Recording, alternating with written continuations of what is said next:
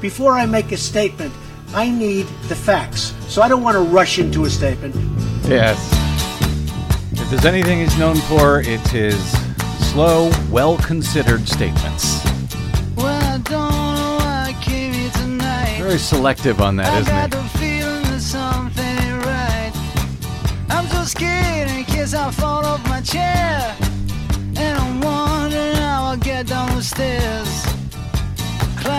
Clowns to the left of me, jokers to the right. Here I am, stuck in the middle with you. Yep.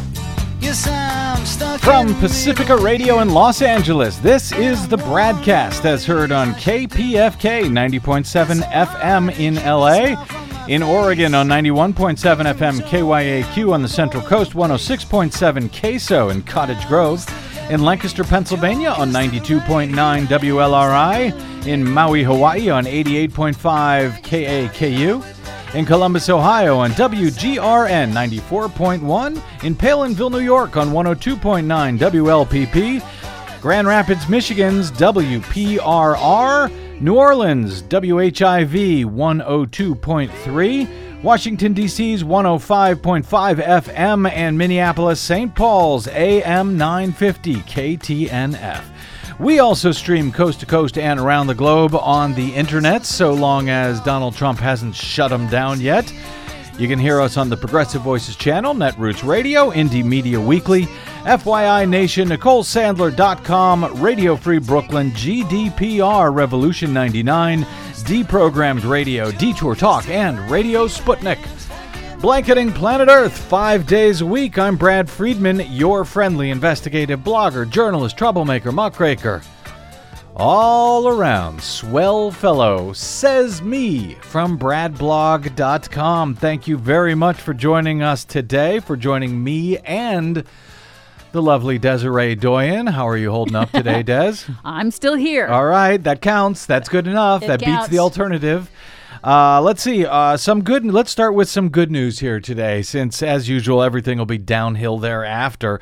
As we go to air, AP is reporting that a federal judge has ruled Attorney General Jeff Sessions cannot follow through with his threat to withhold public safety grant money to Chicago and other so called sanctuary cities for refusing the order to impose tough immigration policies. U.S. District Judge Harry Leinenweber on Friday granted Chicago's request for a temporary nationwide injunction. That means they say that the Justice Department cannot deny requests for the grant money until Chicago's lawsuit against the agency is concluded. The judge wrote that Chicago has shown a likelihood of success in its arguments that Sessions has overstepped his authority with the requirement. Chicago had refused to comply with the Justice Department's demand that it allow immigration agents access to local jails and to notify agents when someone in the uh, in the U.S. illegally is about to be released from custody. Of course, uh, the cities who oppose uh, that sort of order from the Justice Department or the, are those who are pointing out that, hey, you know, if we start reporting everyone who is uh, undocumented here when they call up uh, because they've witnessed a crime or when they're a victim of a crime, then people are not only going to stop calling uh, when they are victims and witnesses of crimes, but they're not going to call at all. And it sends a roadmap to bad guys. Hey, go, go torment uh, the immigrant community because they are unlikely to call and report the crime. So that's why cities like Chicago and others around the country are uh, fighting back against this threat from the Department of Justice to uh, stop funding for other things if they don't take the uh, federal orders. And you know, it's the sort of federal orders that had it been by the Obama administration, that Republicans would have been beside, yes, beside themselves, talking about tyranny and the federal government is ordering us to do this and that. So anyway, there's some good news to start things out. Um, otherwise, picking up where we left off on our previous broadcast, as North Korea had just fired off its latest ballistic missile test uh, over Japan, as they tend to do, it seems, right as we're uh, getting off air. Uh, although now that we're going on air, I don't want to say that. Don't want to jinx it. I don't know. want them to do it again now. Yes. In any event, North Korea has uh, conducted its longest ever test flight of a ballistic missile, sending that intermediate range weapon hurling over U.S. Uh, ally Japan into the northern Pacific in a launch that signals both defiance of its rivals and a big technological advance. So we are learning more now about what that uh, projectile was that we were sort of trying to figure out at the end of our previous show. Since Donald Trump's threatened North Korea with, quote, fire and fury back in August, well, that seems to have worked out very well, didn't it? Since then, the North has conducted its most powerful nuclear test. It has threatened to send missiles into the waters around the U.S. Pacific Island territory of Guam. It has launched two missiles of increasing range over Japan. And July saw its first test of intercontinental ballistic missiles that could strike deep into the U.S. mainland when those missiles are perfected. So the Tough Guy Act uh, has uh, been very, very effective so far, hasn't it? The tough guy, I'm talking about Donald Trump in this case. Uh, the growing frequency, power, and confidence displayed by these tests seems to confirm what governments and outside experts have long feared that North Korea is closer than ever to its goal of building a military arsenal that can viably target both U.S. troops in Asia and in the U.S. homeland. AP notes that uh, this, in turn, is meant to allow North Korea greater military freedom in the region by raising doubts in Seoul and Tokyo that Washington would risk the annihilation of a U.S. city to protect its allies in Asia. UN Secretary General Antonio Guterres condemned the latest missile launch as a serious violation of Security Council regulations, coming just two weeks after the North's sixth nuclear test, which also violated a UN ban. Those UN bans just aren't working. The Security Council uh, scheduled an emergency closed-door meeting on Friday afternoon in uh, in New York. On Monday, it unanimously had approved its toughest sanctions yet on North Korea over its nuclear test. So once again, I know that I know that rewarding bad behavior may be frowned upon. Uh, re- rewarding what Kim Jong Un is doing, but I, you know, personally also frown upon war thermonuclear or otherwise that could end up killing tens of thousands of people in Asia and or the US and I still will refer listeners to uh, Jimmy Carter's statement on this uh, earlier in the week as well as other experts that we've spoken to that if offering a peace treaty to end the 1953 Korean War if that's what's needed uh, a, a, a promise that the U.S. will not invade in that peace treaty. We will not invade or attack unless North Korea attacks first. That in exchange for monitoring or ending the North Korea nuclear program, I would argue that would be well worth it. But, you know, who believes in giving peace a chance anymore? When promises of fire and fury are so much more fun. And by the way, seem to be working very, very well to date, don't they? South Korea's Joint Chiefs of Staff said that the latest missile traveled some 2,300 miles and reached a maximum height of about 500 miles. Guam, which is the home of a lot of important U.S. military assets, is just 2,100 miles away from North Korea, so this missile could easily reach Guam. North Korea's weapons test demonstrates that it can, as North Korea's uh, Rodong Sinmun newspaper said on Friday, quote, turn the American empire into a sea in flames through sudden surprise attack.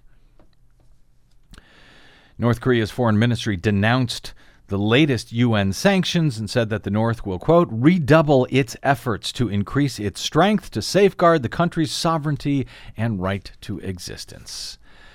So uh, there's that. Our uh, our plans are working very very well with North Korea. It seems. Meanwhile, in London, a homemade bomb exploded on a packed London subway train during rush hour on Friday, leaving 22 people injured. Police and health officials say. None of the injured is thought to be seriously hurt. That's the uh, perhaps the best news we have on that so far today. Police were alerted to an incident at Uh, about 8 a.m. local time after commuters reported a noise and a flash aboard the District Line train at Parsons Green in the southwest portion of the city. Chaos then ensued as hundreds of people rushed to get away from the from the fire. Mark Rowley, the head of counterterrorism for the Metropolitan Police, said, "We now assess this was a detonation of an improvised explosive device." He said 18 people had been injured, mostly with flash burns. Uh, health officials later said that four others took themselves to the hospital.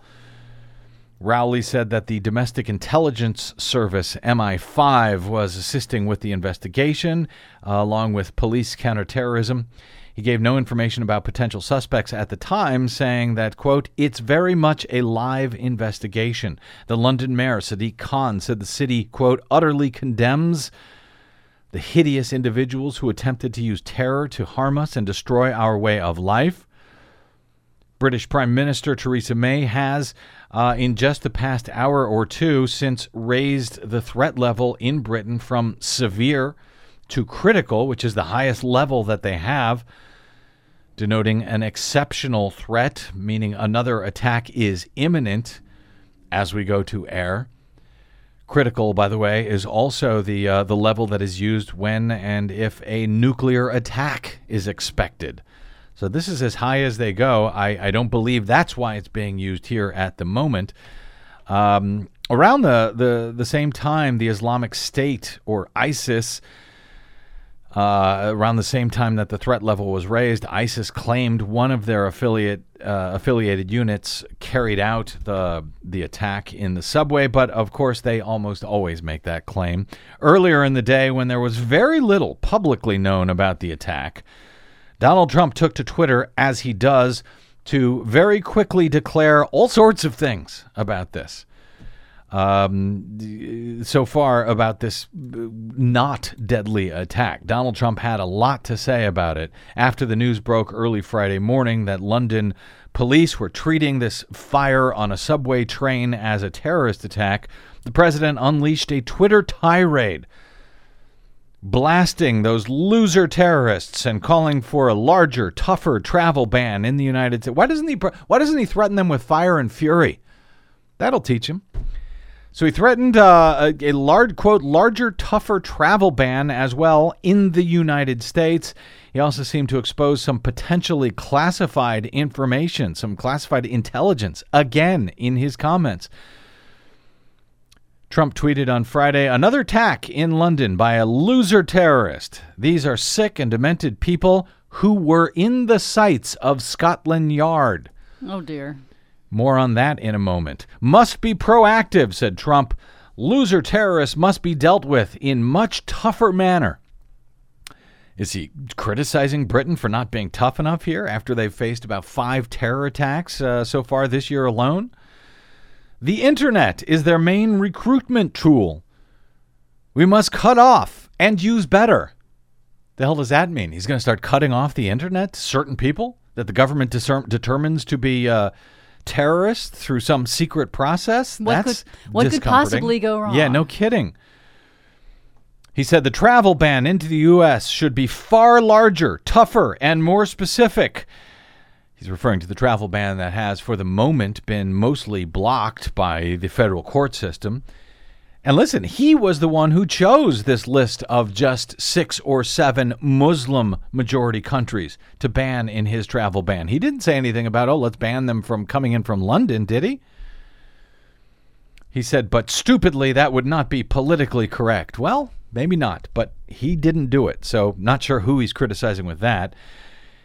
We, he said, We have made more progress in the last nine months against ISIS than the Obama administration has made in eight years. Must be proactive and nasty, he says. I guess we're not nasty enough.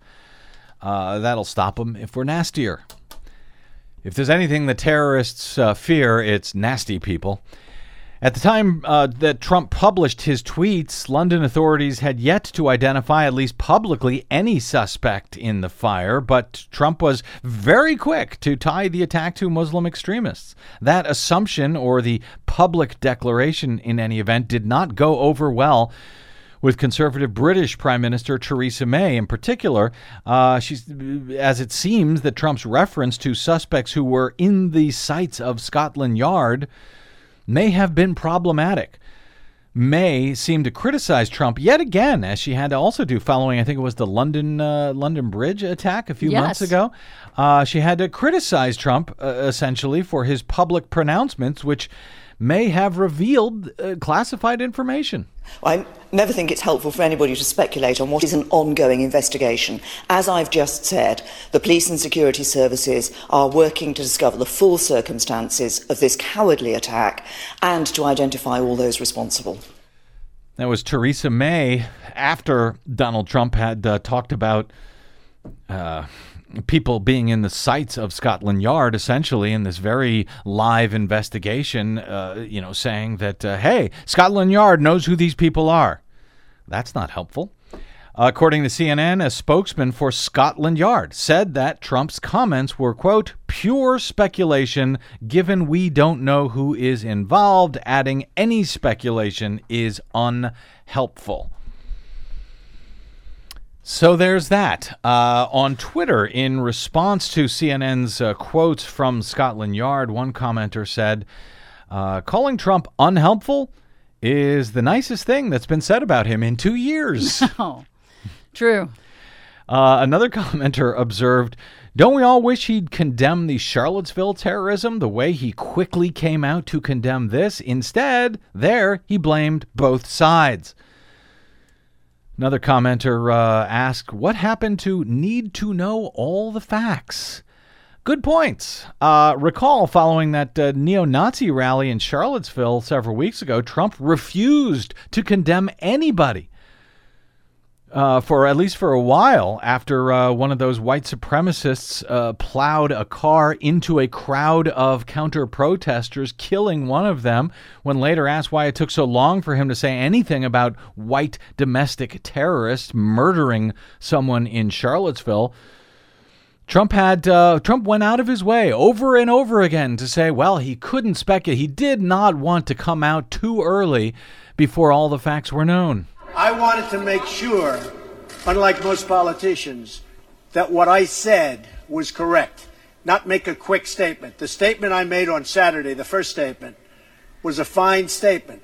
It takes a little while to get the facts. You still don't know the facts. I want to know the facts. Sure. When I make a statement, I like to be correct. Oh, he does. I want the facts. Yeah. Before I make a statement, I need the facts. So I don't want to rush into a statement. Making the statement when I made it was excellent. Unlike you and unlike the media, before I make a statement, I like to know the facts. I want to make sure when I make a statement that the statement is correct. There was no way of making a correct statement that early. I had to see the facts. Unlike a mm-hmm. lot of reporters, mm-hmm. I couldn't have made it sooner because I didn't know all of the facts. didn't know. Excuse me. It was very important to me Yeah. to get the facts out and correctly. Right. I want to make a statement with knowledge. I wanted to know the facts. Okay. Yeah, there you go. He's very careful. If you know, that's what they say about Donald Trump. He's careful. He's cautious. He takes his time. He's deliberative on these uh, issues. Make sure to get all the facts from all of the experts and all of the news sources before going out and making a pronouncement.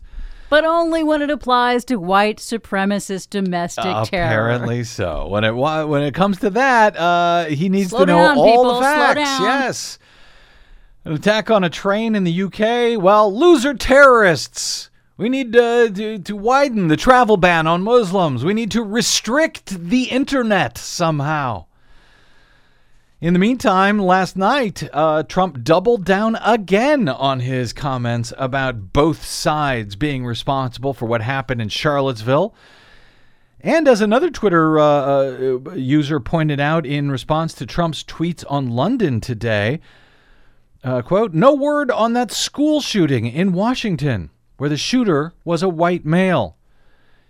Yeah, true. In that one, this uh, school shooting, which happened on Wednesday of this past week at a high school here in the U.S., One of the victims was actually killed. Nobody, by the way, was killed, uh, fortunately, happily, so far, at least, in that um, uh, Friday morning subway attack in London. But here in the U.S., one of the victims was killed. Three others were shot, all high school kids. So far, Trump has yet to say a thing, even about the victims or the heroes who stopped the shooter, including the student that was killed while doing so. ABC News reports today that when a Washington State high school student confronted a classmate who was armed inside the school, authorities said the student, quote, tried to talk to the armed classmate, tried to talk the uh, classmate out of it, but the gunman fatally shot him. Spokane County Sheriff uh, Ozzie Knezevich told reporters that the young man gave his life to save his fellow classmates. The shooting took place at Freeman High School in Rockford, Washington. According to ABC Spoke, uh, Spokane affiliate uh, KXLY, friends and family identified the victim as a sophomore at the high school. The suspect, who uh, was eventually taken into custody, custody, had brought an AR 15 and a handgun inside the school that morning. The sheriff uh, said that the AR 15 jammed, thankfully. He said, thank God he had jammed that AR up so badly that it was not going to function. Raising a lot of questions, among them, how did a high school kid get his hands on a handgun, a pistol, much less an AR 15 semi automatic rifle? And if he was able to shoot four students with that pistol, imagine the carnage he might have uh, he might have been able to carry out had the AR-15 been in fully working order. After the student who tried to talk him down had been shot. The sheriff says the janitor confronted uh, uh, the the gunman, ordered him to the ground, and then held him there. So there's another hero, the uh, the student who was killed, the sh- janitor who was able to talk him down and and hold him down. And then a school resource officer apparently rushed in and helped the janitor to take the suspect into custody. So, a lot of heroes in this shooting. And yet, apparently, no time, no time at all, as far as I know, for a single tweet, a single statement from the president of the United States to either to either praise those heroes or to condemn the gunman who killed one and injured three other Americans. Now, two days, we're now two days after the incident. Uh, you know, Trump had to come out within minutes of following what happened in London with all sorts of tweets and all sorts of pronouncements and giving up intelligence potentially, threatening to shut down the internet, uh, threatening to expand his travel ban, claiming he knew exactly who was behind this sort of uh, incident. But two days, an incident here in America, nothing, not a word. But that's not even the worst of it.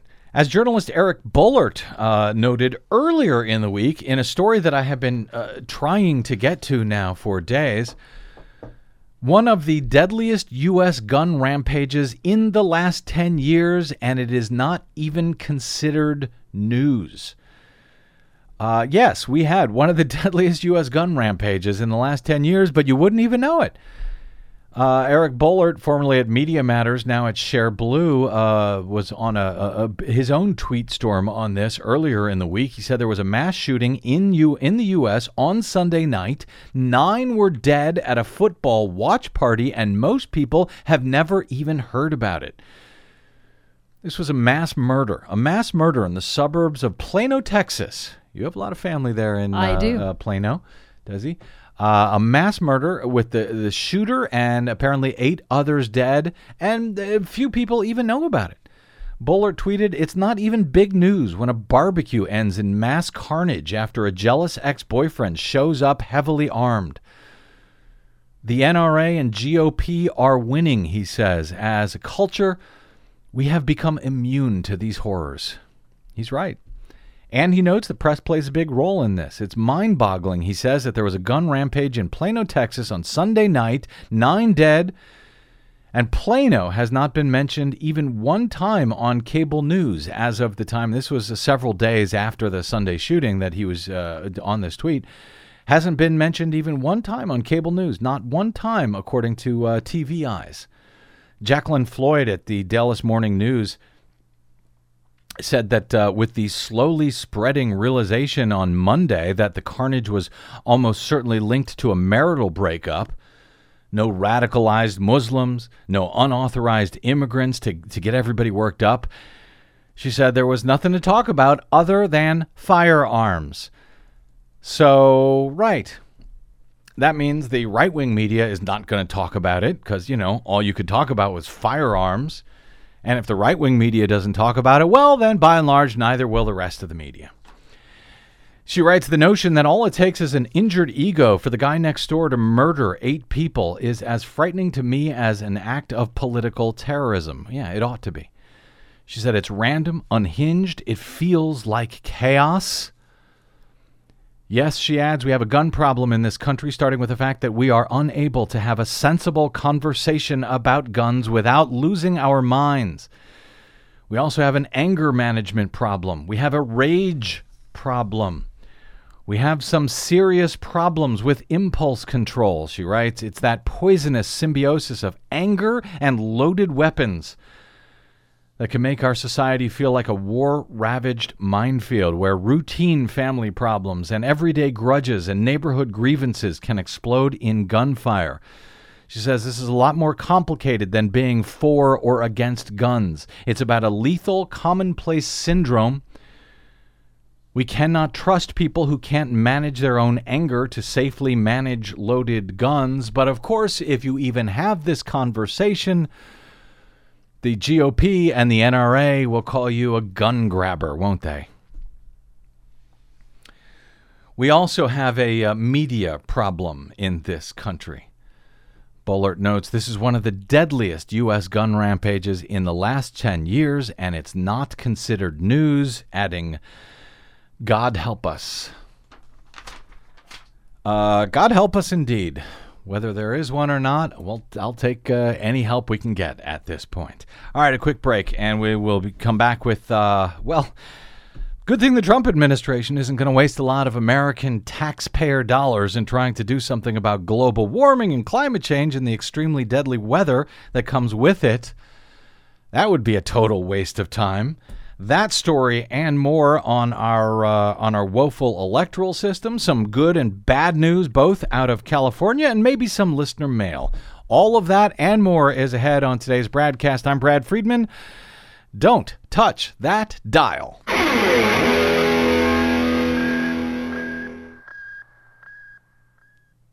Hey, this is Brad. If you haven't noticed by now, it's no easy feat finding facts, real facts, not alternative facts, over your public airwaves. We try to bring you real facts, truth, and clarity without fear or favor each and every day on the BradCast. But we need your help to do it. If you enjoy the show and or get something from it, please give back a bit if you can by visiting us at bradblog.com/donate.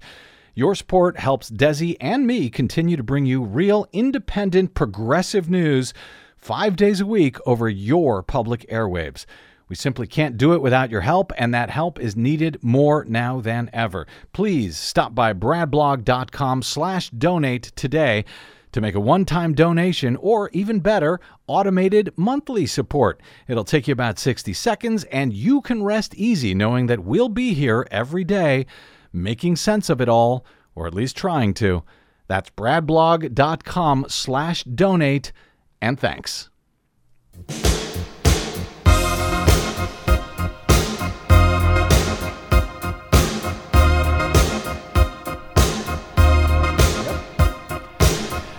Welcome back to the Bradcast. Brad Friedman from bradblog.com.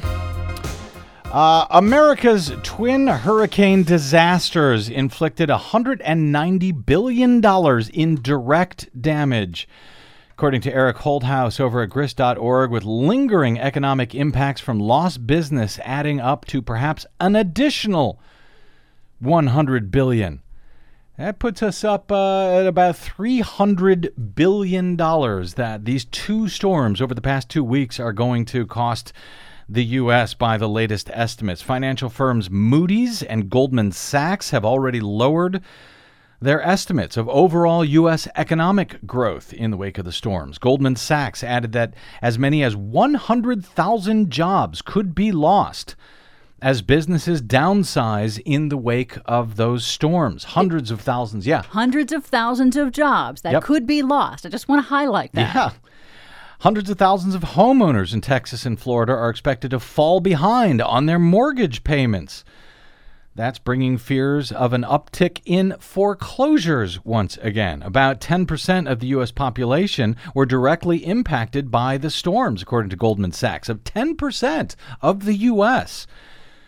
Uh, in the wake of these just these two storms in just two weeks. The, com- the combined effect of the two hurricanes will leave an economic toll greater than Hurricane Katrina, the worst natural disaster in U.S. history. Federal agencies have been warning for years of the increasing economic toll of climate related disasters, and the recent storms fit a pattern of more frequent large scale weather disasters, just as scientists have been warning about for so long that as uh, folks in the Caribbean and in Florida and in Texas are still, and in Louisiana, are still trying to work their way out from these storms. We can already see the damage that it's going to cost uh, to the U.S. economy.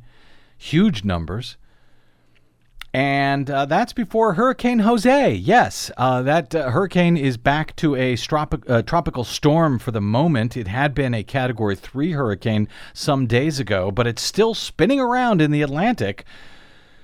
And models are now putting it on course for a potential landfall or at least a brush with the mid Atlantic seaboard in a few days. Yes, we're talking to you, New Jersey, New York, Connecticut, Massachusetts, all of whom uh, are, are still uh, coming back from, what was it, the 2013 uh, Superstorm Sandy. That's right. There are people still in New Jersey who are still trying to dig out of that. This storm season is not over, not by a long shot at this point. And I should note, a major typhoon, Typhoon Talim, is now on course to roll over Japan over the weekend.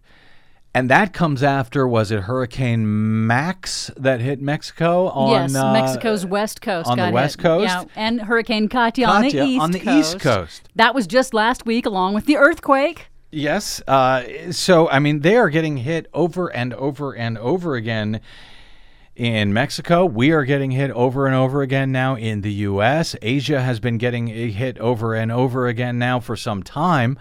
Uh, including the monsoon season in South Asia, which killed thousands. You know, there was there was a time people were talking about, oh, oh, look, those uh, global warming alarmists.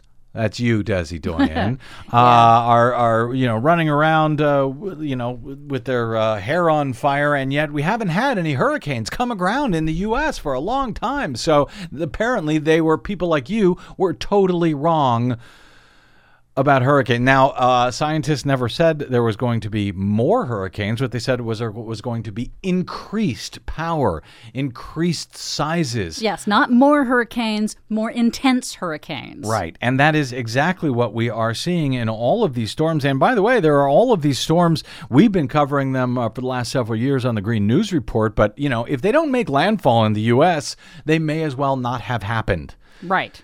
Uh, you know, kind of like uh, mass shootings carried out by white people. Well, yeah, and, and and also notice that when you hear climate science deniers say, "Oh, well, we haven't had a major hurricane landfall in the United States in the last 12 years," well, when they talk about that, they're talking specifically about major hurricane landfalls because they don't count Superstorm Sandy as a major hurricane landfall because it landed as a post-tropical storm, but it still cost billions and billions of dollars. So the hurricane, so-called hurricane drought that wasn't, is just another way, as Dr. Michael Mann said the other day, uh, that the forces of delay and denial try to prevent people from grasping the clear, direct, and present threat of climate change. That it is going to cost us a great deal of money. Extreme weather is extremely expensive. And when they, uh, you know, uh, talk about when they, when they are forced to talk about climate change, they say, "Well, it's just too expensive. We cannot. It would just cost the American economy too much to, to take action about it now. We'll just wait." Will uh, maybe, maybe mitigate down the road. President Trump has already uh, undone, uh, you know, a lot of uh, policies from the previous administration that were meant for mitigation.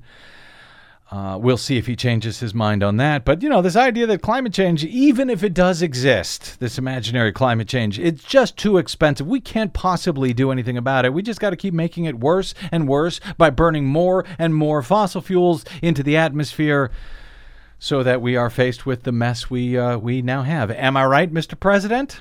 I mean, let's let's consider this. How much would it have cost us to strengthen our coastal defenses, build some more storm-resistant housing, protect the industries from flooding that are currently on our coastlines, like oh, I don't know, the Navy yards in Norfolk, Virginia, or the petrochemical industry in Houston that's now spewing way more toxic pollution than they're supposed to be doing because they were not properly hardened for these kinds of these kinds of uh, extreme weather impacts. I mean, There- well- Harvey, if nothing, has exposed a huge vulnerability in the petrochemical industry. They are not ready for these storms. So we could look at it and say, oh, gosh, Harvey and Irma are probably going to cost, like you said, about Mm-hmm. $290 billion. It probably would have cost about, via some estimates that I've seen, Yeah. probably would have cost about 150 billion to have done all of this hardening in advance and that's not even looking at the cost of making our emissions cleaner and avoiding the problem in the first place. Exactly, and all of all of the jobs and the American industry that uh, the the money that would come into that if we had a uh, warlike mobilization uh, to move away from fossil fuels to you know clean stuff that doesn't uh, blow up and that actually works after a storm, uh, like solar. Yeah, Um, the cost of the cost of being and wind, prepared is way less than the cost of rebuilding over and over and over again. Well, yeah, but uh, it is the fossil fuel industry that keeps these uh, politicians afloat, so that's where we still are at this time. All right, we were talking on a previous broadcast with uh, uh, Gaius Publius about the Equifax hack of the personal data records of some 143 million Americans and the lack of accountability that they are likely to face for that failure. But when it comes to big data like that, it seems that uh, there are many who take this sort of uh, uh, privacy of uh, the the American public and their identities. A lot, a lot of folks taking this very, very casually. Nearly 600,000 records on Alaskan voters were left unsecured on the web, accessible to anyone who knew where to look without any form of, of logging in whatsoever. The uh, nearly 600,000 records were discovered by researchers at Kromtech Security Center and verified by a, uh, a reporter over at ZDNet, according to The Hill. Each record contains names, addresses, voting preferences, dates of birth, marital status, ethnicity. Some contained information like gun ownership, children's ages, and issues a, a campaign might otherwise try to appeal to.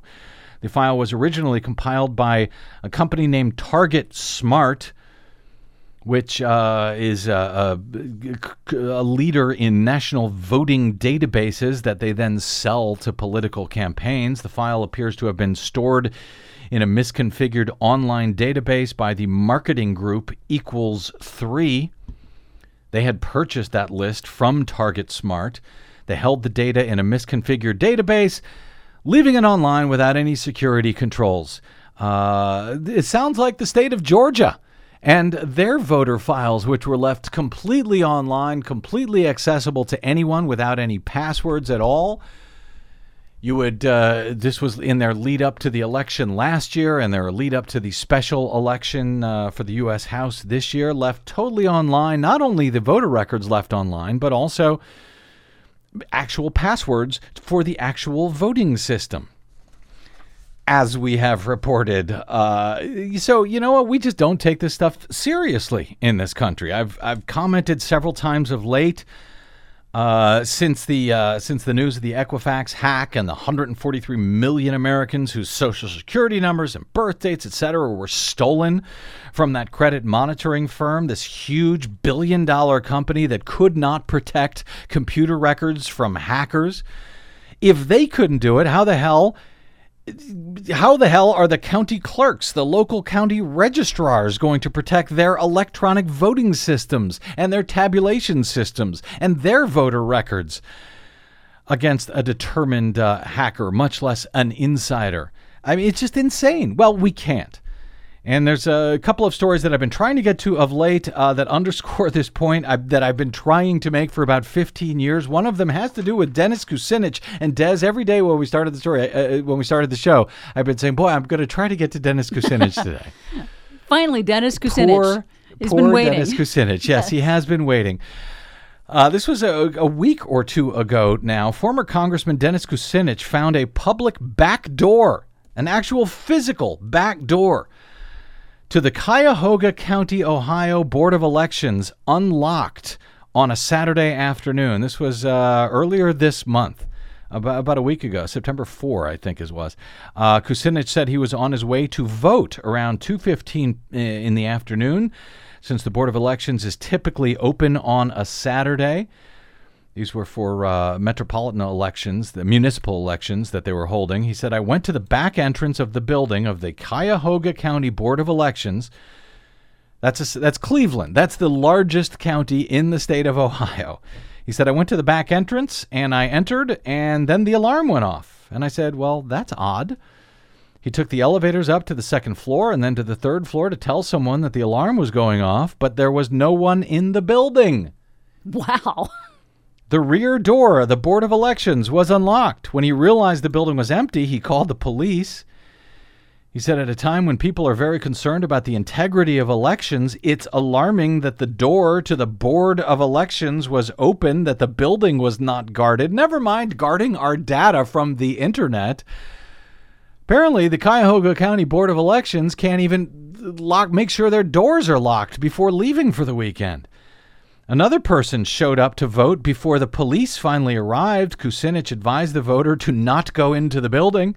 The Board of Elections needs to conduct an immediate investigation to make sure all election materials are secured, Kucinich said at the time. They also need to take a look at their security. Oh, you think?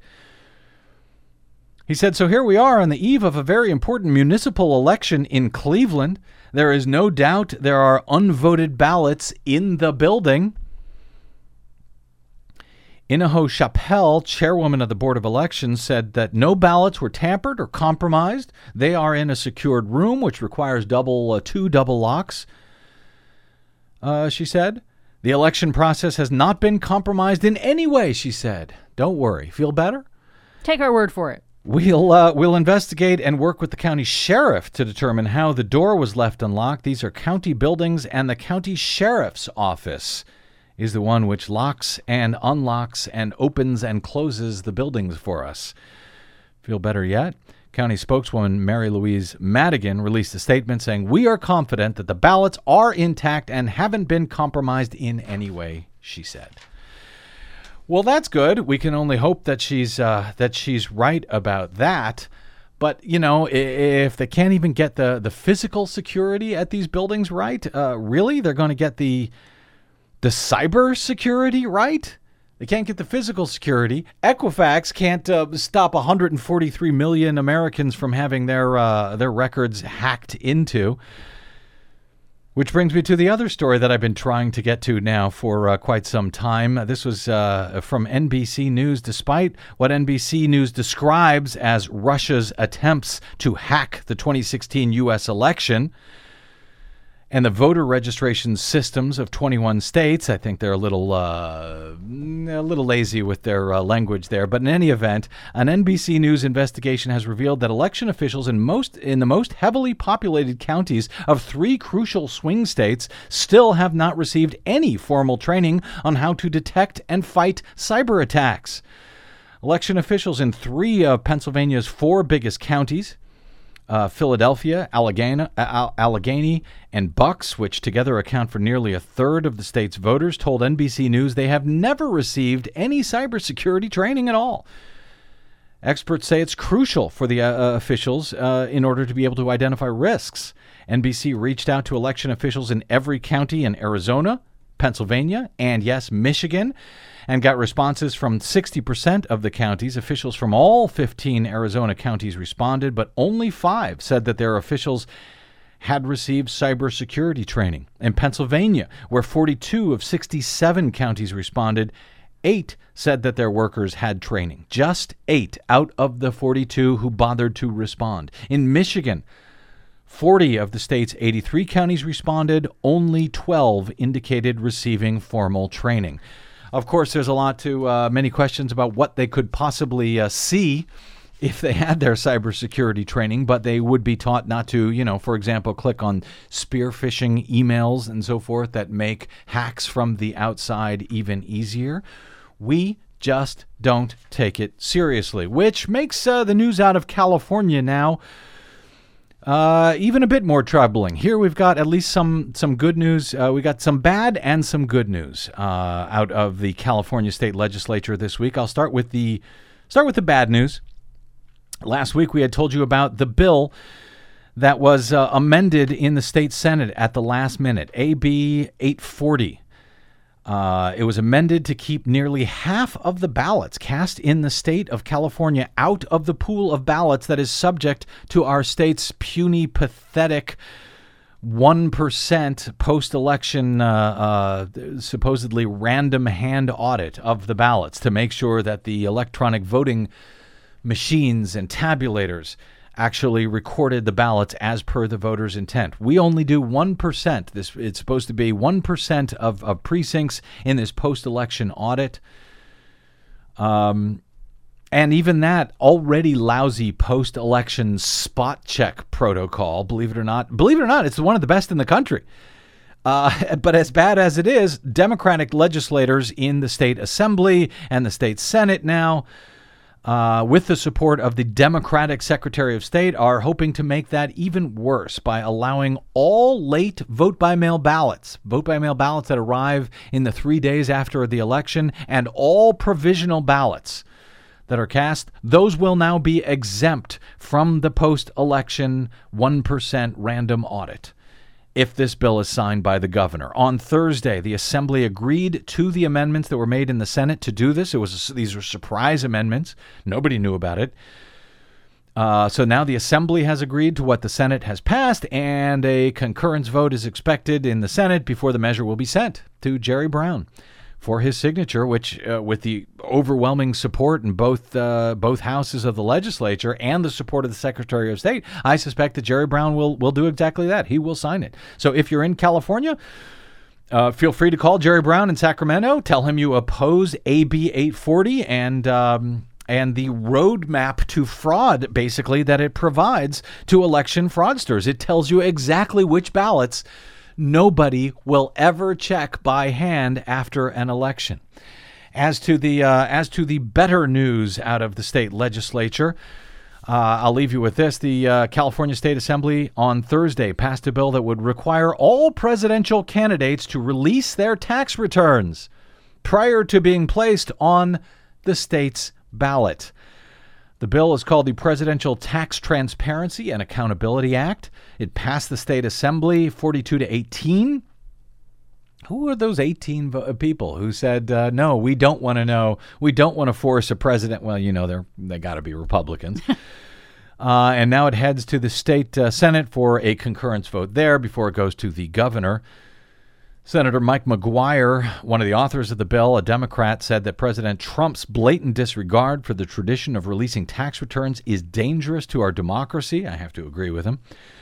SB 149 helps to reestablish desperately needed transparency in the White House, and we are looking forward to seeing the governor's signature on the bill. The bill would require all presidential candidates to release the last five years of their tax returns in order to appear on the California ballot. Uh, Senator Scott Wiener, another author of the bill, said the bill is about giving American people the honesty and transparency they deserve as the coming months, as the months continue uh, to go by in the disastrous Trump administration. He says, and the investigations and conflicts of interest pile up. It becomes more and more clear how critical basic transparency is in how we elect our president. Trump, of course, became the first presidential candidate in decades to not disclose his tax returns, saying during the campaign that he couldn't release them because of an IRS audit. But the IRS had, but he, but promising that he would release them as soon as the audit was over. Apparently, that was a lie. The IRS uh, has said that audits do not prevent people from releasing their own tax information in any event, and now questions continue to swirl in what seem to be unending investigations into this president uh, and this presidency anytime he makes any decision whatsoever. Uh, is it in fact a conflict of interest? And uh, of course, those tax returns would help us begin to understand that. Uh, it'll be interesting if this is signed in California, if uh, Donald Trump, if he actually runs for reelection in California, if he says, well, you know what, the hell with it. I'm not going to go on the California ballot. I wasn't going to win there anyway. So I'm still not going to release my tax returns. No, well, and and just to make the further point that Trump has done a very good job of exposing how weak our norms are. You know that they only are. Uh, they only Yeah. count if people uh, follow them. That it's And not a law. It's That- not a law. It's yeah. got to be codified into law, and that's apparently what we've got to do next: is codify all this stuff into law. Well, uh, it was would certainly be an obstacle for pretty much anyone uh, other than a sitting president at this point in uh, 2020 if uh, California uh, requires this. So I hope that they do. But yeah, it ought to be federal law. All right, a quick break, and we're back with. Uh, let's go to a little bit of listener mail. Uh, after this, I'm Brad Friedman. This is your broadcast.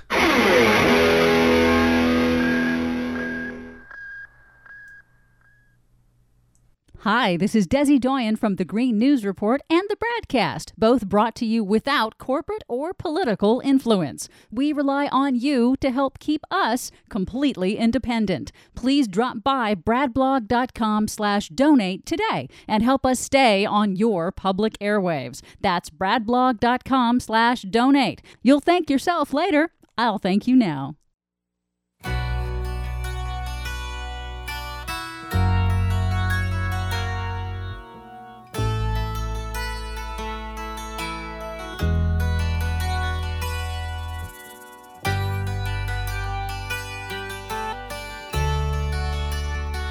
Yeah, I know. Welcome back to the Bradcast. Brad Friedman from bradblog.com. I know. I, I it's good to hear that. I haven't heard that song in a I while. know. I like I like listening to it. Uh, all right, welcome back. We've uh, there there was a well, I got a number of uh, healthcare stories here that I'd hoped to get to. I'm going to have to hold them uh, for a later date. Uh, but suffice to say, very interesting developments with the introduction by Bernie Sanders of a uh, Medicare for All bill in the U.S. Senate and all of the U.S. senators who are falling over themselves now to become co sponsors of that. But we are also, A, heading towards the open enrollment period, which has been cut in half. It starts November 1. The open enrollment period for the Affordable Care Act, the length of which used to be uh, three months, now it's down to six weeks. So uh, if you need to sign up or change your coverage, uh, or something like that, uh, please be aware that starts November 1. I'll have uh, more on that as well in coming days. Um, and as well, Yes, the Republicans are not yet done trying to repeal and replace Obamacare. A bill uh, has been uh, secretly developed in the U.S. Senate that looks very, very not good, and it could come forward for a vote in the next week or two. So if you thought that was behind us, think again. We'll be covering that in the near future, I suspect, and fear. All right. Uh, so quickly, some uh, some comments from listeners. Uh, one from uh, from Larry Bergen at bradblog.com on my conversation concerning Equifax uh, and the breach of over 143 million personal records of consumers that they tracked for their credit monitoring reports. Uh, responding to my uh, interview with Gaius Publius on this, Larry writes. I went to the Equifax page to see if my information had been stolen. It told me that Equifax believed my data had not been compromised. He writes, Gee, it's a good thing the government, which screws everything up, wasn't involved in this. It could have been really bad had the government been involved. He's being sarcastic here. Yes. Uh, great and very maddening interview with Mr. Publius. He says he's right. This incompetent, perhaps like a Fox corporation, will walk away, and all three of these corporations. He's referring to the three who do, the major three who do the credit monitoring Equifax, TransUnion, and Experian. They will all make a good fortune in uh, 10 dollar bills at the very least. That's the cost that they charge apparently for putting a security freeze on your uh, on your account at these places with whom you didn't even know that you did business, did you? Equifax, TransUnion, and Experian. They all have your record. You have to pay them to put a security freeze on your account. You have to pay them to protect you. Correct. Uh, it's a, a protection racket, isn't it? Yeah, nice, nice credit history you got there. Hate for something to happen to it. Exactly. Uh, Larry goes on to say, What a country. It's like Ronald Reagan said the most terrifying words in the English language are, I'm from Equifax and I'm here to help.